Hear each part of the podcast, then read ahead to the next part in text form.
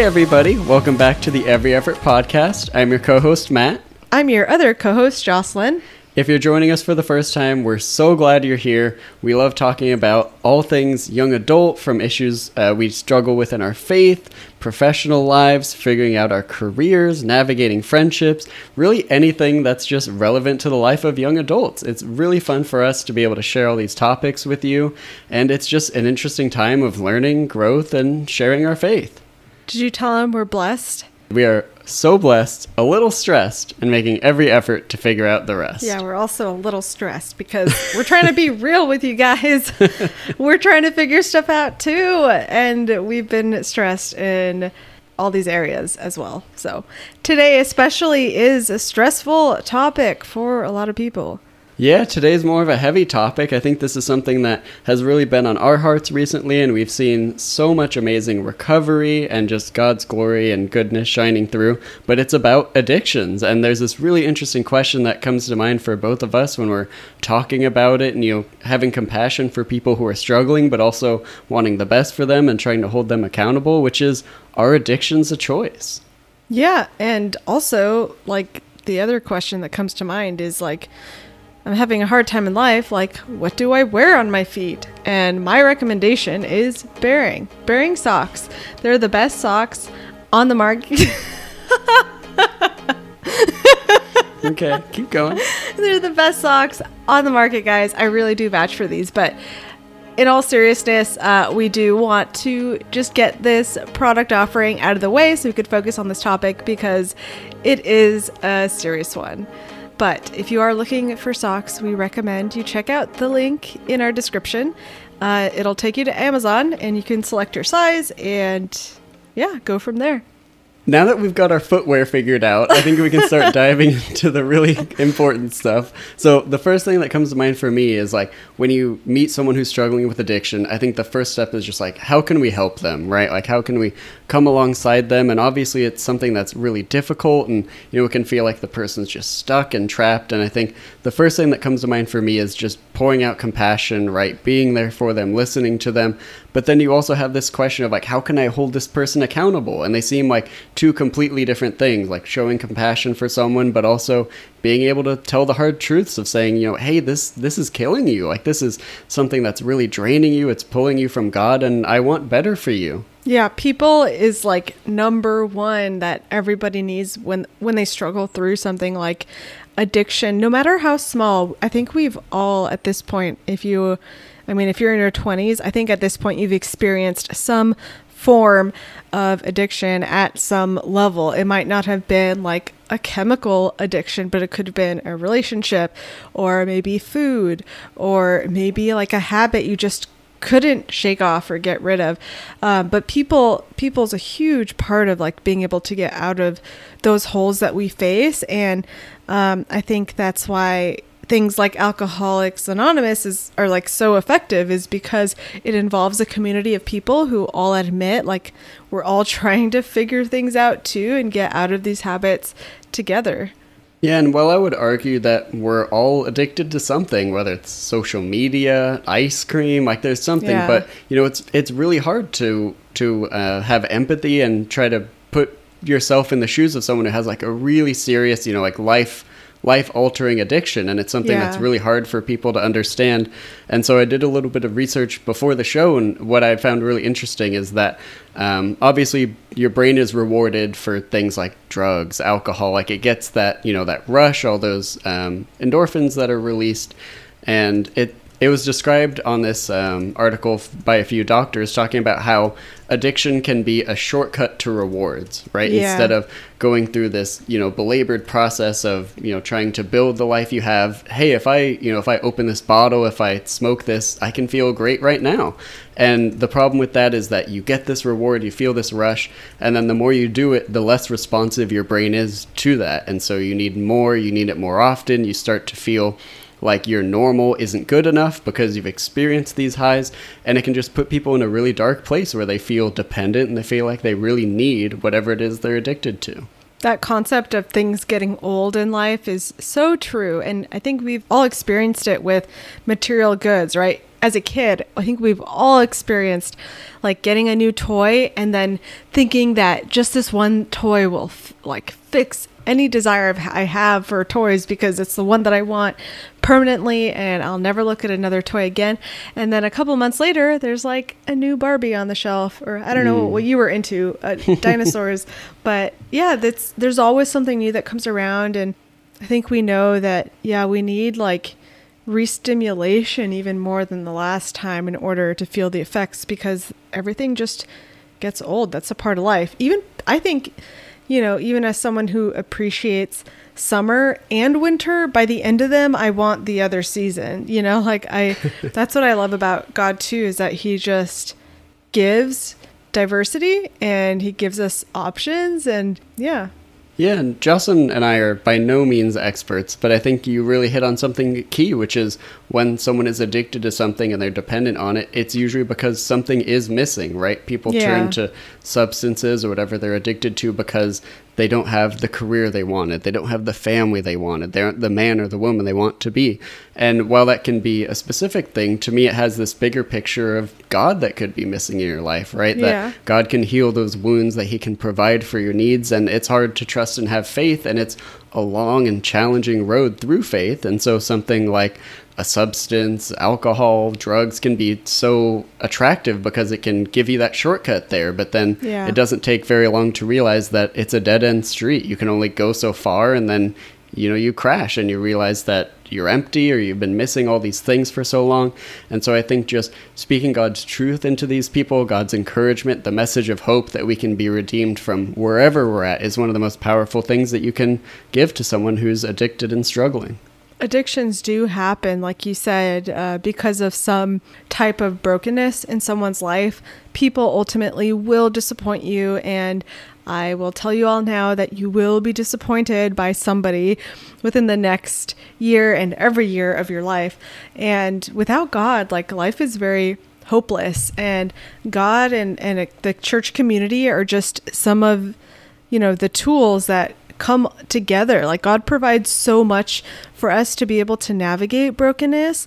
And without him, it really becomes a hopeless case. And it's it's so easy to see why addictions form when you're able to get like a sense of satisfaction or peace. Um, and all of this is masked by what you truly want in life, which could be a relationship with a parent or a spouse, um, maybe general loneliness with not having friends. Like it's all, it all comes down to relationship and even relationship with yourself and low self esteem. That is also something that is hard to navigate without the hope of Jesus Christ.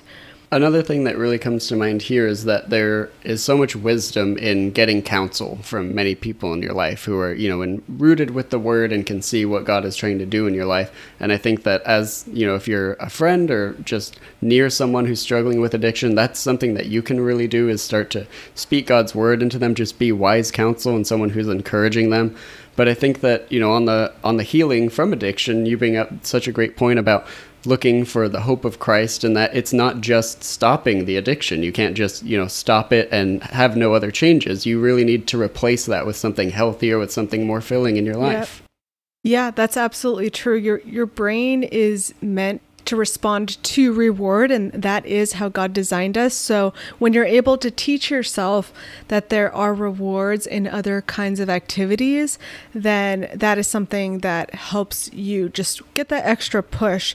But ultimately, like it comes down to having a group of people who support you, and that is the biggest thing. Like those people are the ones that are gonna that are going to convince you every week why that healthier activity or choice is better for you.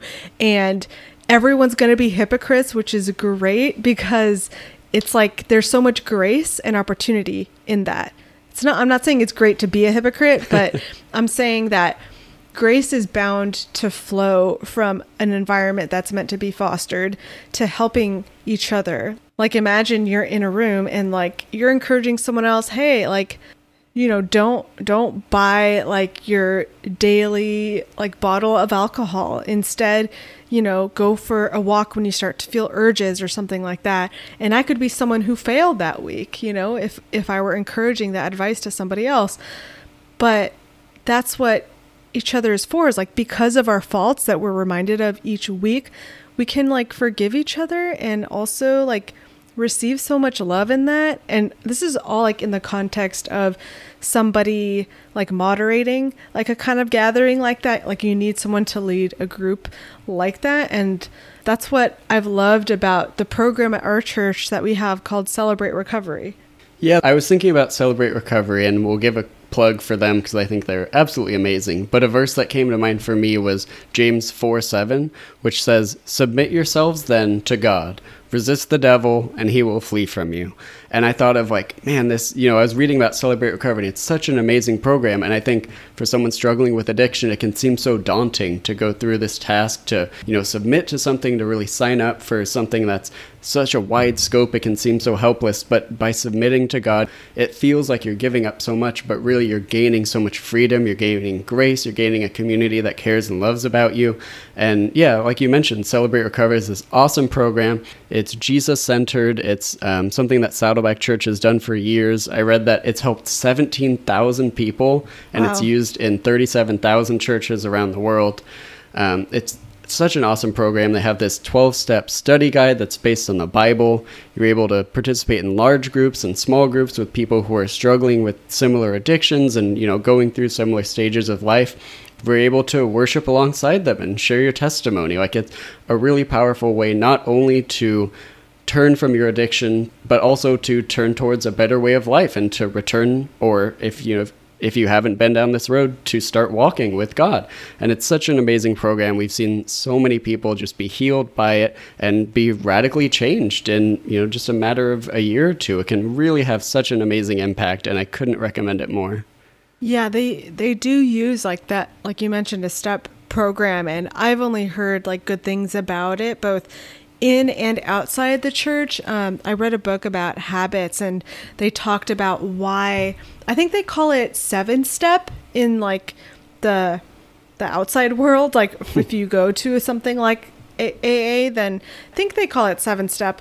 Um, but it talks about why it's effective, and it's it's almost like the stages of grief, where it's like these things are bound to happen in order to get to the end, hmm. and they just work and that's just what's like studied. But the reason why all of that was in a book about habits is because it it is about habits. Like replacing something else needs to be a habit. You have to understand your emotions. You have to admit. I think one of the first steps is like admitting that you have um, that you have a problem and that you need help and that you want help and you're going to show up for yourself every week and meet with a group of other people who are also looking for some similar help.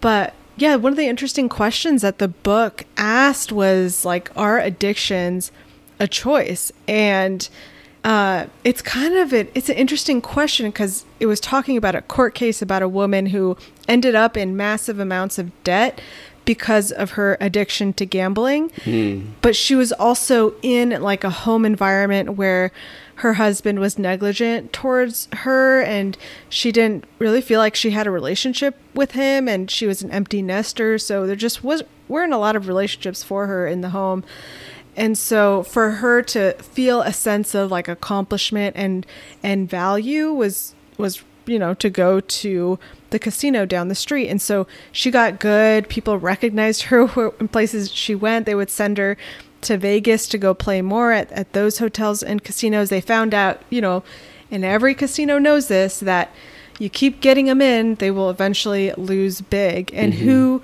who benefits from that? The casinos, right? Other people. It's it's all about money when it comes to to gambling. And as much as people try to ca- like cater to your needs, you really have to read ab- into their intentions and what they benefit out of benefiting you.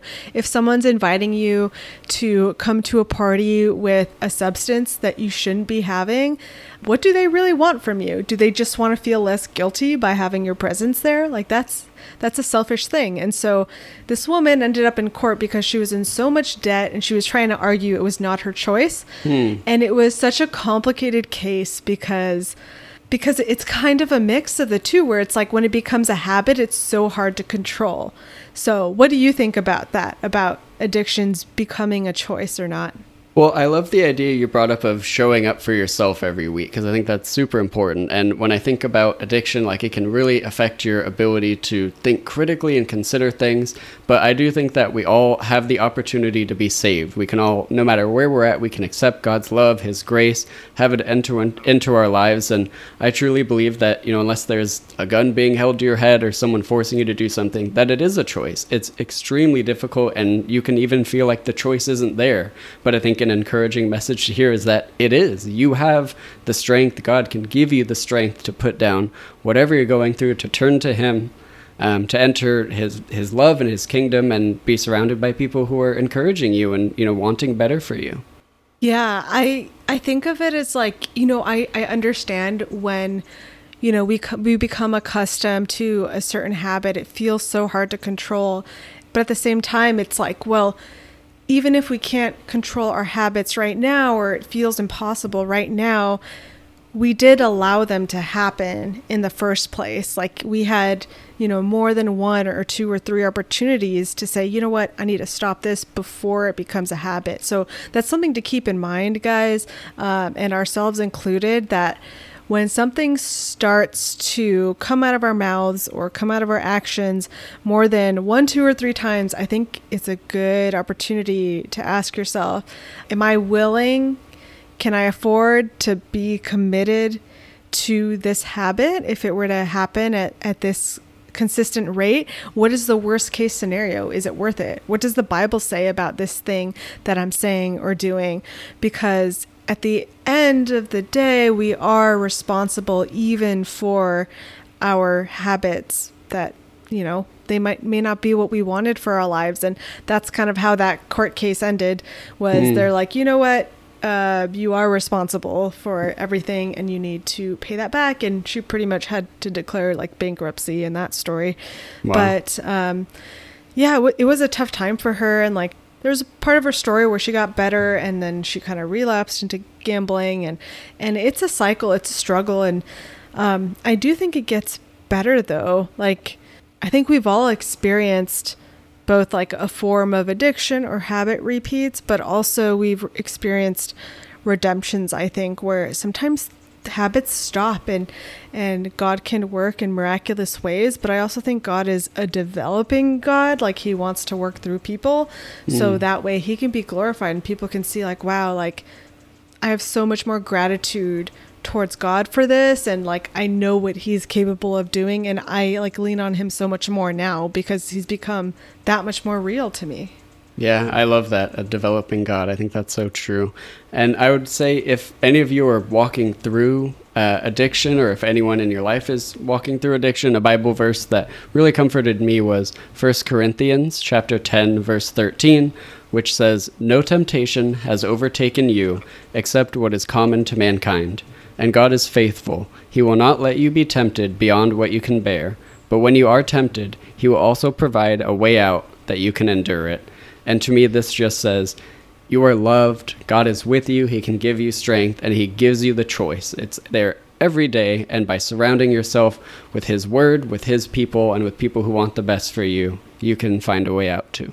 Amen. God is our hope. And if you are someone who struggles with uh, temptation, with addiction, maybe ga- gambling or um, alcohol or even porn, like God is there with you through that. And it is not impossible. You have to tell yourself that every day that it's it is possible. With God all things are possible, especially those who are after his heart. Like does the father not want to give his children good gifts, right? And even beyond like what we cannot see and what God is doing in the spiritual realm, we have this physical realm and the people we surround ourselves with. Are they good people? In 1 Corinthians 15 33, it says, Don't be misled. Bad company corrupts good character. I don't need to ask you to ask yourself if you have good or bad company. You know first thought if you if you do. Would you present this person to your parents or to your church group? Um, would you want to be sustaining a relationship with them and and do you see good stuff coming out of it um, you know the answer to that and the answer should come instantly There shouldn't be hesitation. There shouldn't be a question about it. Um, surround yourself with good people if you are serious about getting better. Thank you so much for joining us for this. We pray just for healing for everyone out there listening and that God can make his purpose known for you and that you can walk alongside him the rest of your life. We'd love for all of you to follow along with us on social media. You can check us out at Every Effort Podcast on Instagram, Facebook, and TikTok. We'd love if you can share the show with a friend, and we'd also love to hear from you as well. Message, you can reach out to us on social media or our website, everyeffortpodcast.com. If you can rate and review the show, that is another awesome way to get the word out and just spread the good word with everyone else in the world. Thank you guys so much for listening, and we're praying for you all. Bye.